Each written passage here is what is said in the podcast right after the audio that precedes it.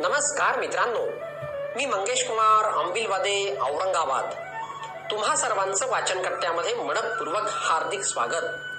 मित्रांनो मी आज वाचनकट्ट्याच्या माध्यमातून ऍडजस्टमेंट ही सुंदर बोधकथा खास तुमच्यासाठी घेऊन आलोय. कथेच्या लेखकाचं नाव उपलब्ध होऊ शकलेलं नाही परंतु लिखाणाचं श्रेय मात्र नक्कीच लेखकाला देण्यात यावं.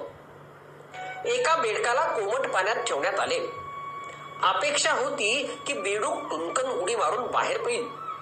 पण तसे काही झालेच नाही. मग हळूहळू ते पाणी गरम करण्यात येऊ लागले. जसजसे पाण्याचे तापमान वाढू लागले तसतसे आता तरी बेडूक टुनकून उडी मारून बाहेर येईल असे वाटू लागले. पण तसे काही घडेच ना. शेवटी पाणी उकळू लागले. तरी पण बेडूक बाहेर येईना. शेवटी त्या बेडकाला जेव्हा उकळत्या पाण्यातून बाहेर काढले तेव्हा तो बेडूक मेलेला आढळला. तुम्हाला वाटेल की बेडूक उकळत्या पाण्यामुळे भाजून मेला. पण तसं नव्हतंच. पाण्याच्या तापमानाप्रमाणे आपल्या शरीराचे तापमान ऍडजस्ट करायची एक खास देणगी बेडकाला मिळाली आहे. कारण बेडूक ज्या पाण्यात राहतो त्याचे तापमान नेहमीच कमी जाधिक होते. बेडकाला कोमट पाण्यात टाकल्यावर बेडकाने आपल्या शरीराचे तापमान पाण्याच्या तापमानाप्रमाणे ऍडजस्ट करायला सुरुवात केली. पुढे जसजसे पाण्याचे तापमान वाढू लागले तसतसे बेडकाने तोच प्रयोग चालू ठेवला. पण यामध्ये बेडकाची बरीच ताकद खर्च झाली. ज्यावेळी पाणी उकळू लागले व बेडकावर टुनकून उडी मारून पाण्याबाहेर पडण्याची वेळ आली तेव्हा उडी मारायला बेडकाकडे ताकदच शिल्लक राहिली नाही. त्यामुळे बेडकावर मरण ओढवले. जर ज्यावेळी ताकद होती त्यावेळी बेडूक उडी मारून बाहेर पडला असता तर नक्कीच वाचला असता. आपले पण असेच असते.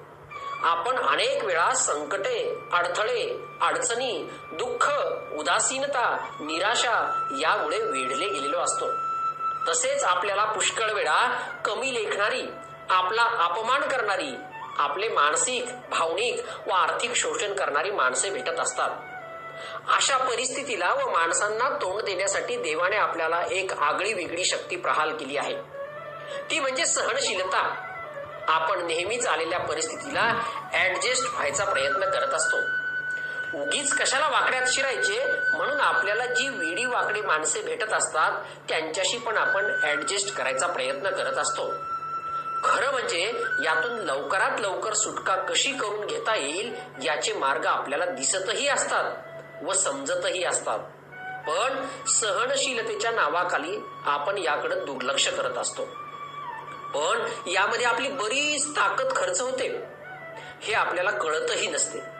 पण जेव्हा डोक्यावरून पाणी वाहू लागते व यातून आपली सुटका करून घेण्याची वेळ येते तेव्हा सुटका करून घेण्यासाठी लागणारी एनर्जीच आपल्याकडे शिल्लक राहत नाही. आपण मग त्यात कायमचे अडकून पडतो व दैवाला दोष देण्यापलीकडे फारसं काही करू शकत नाही. सहनशीलता किंवा सहिष्णुता हा चांगला गुण पण आहे. पण त्याचा अतिरेक जर झाला तर तो दुर्गुणच ठरतो. गुणांचे सद्गुण व दुर्गुण असे दोन प्रकार आहेत. पण अनेक वेळा दुर्गुण हे सद्गुण ठरत असतात. तर सद्गुण हे दुर्गुण ठरत असतात. तुम्ही कोणालाही तुमचे मानसिक भावनिक व आर्थिक शोषण करू देऊ नका. पाणी गरम होत असताना जोपर्यंत आपल्याकडं उडी मारून बाहेर पडण्याची ताकद आहे तोपर्यंत उडी मारून बाहेर पडणे शहाणपणाचे ठरते. धन्यवाद.